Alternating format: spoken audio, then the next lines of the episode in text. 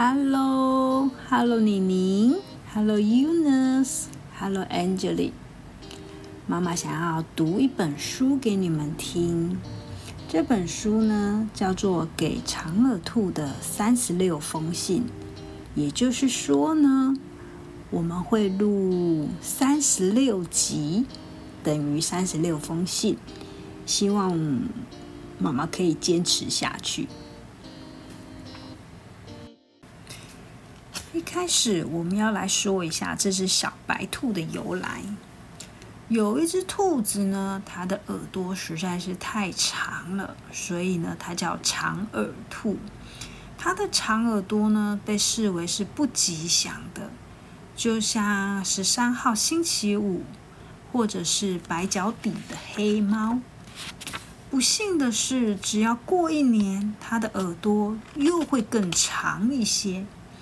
他想到卡通里用耳朵表演的小飞象，于是跑到马戏团，想利用长耳朵来平衡走钢索。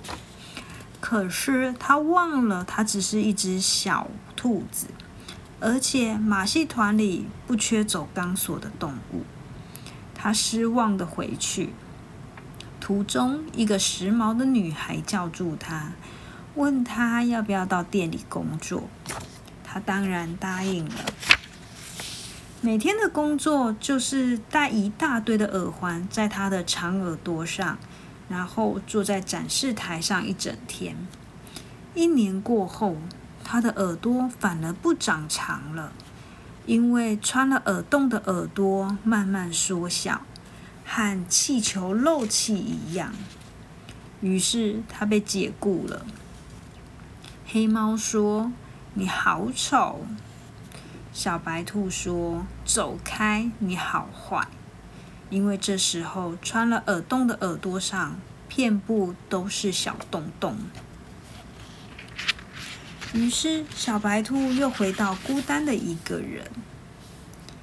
那这本书呢，就是写了呃，作者写了三十六封信，要给这一个长耳兔。所以呢，每一集的开头都会是“亲爱的长耳兔”。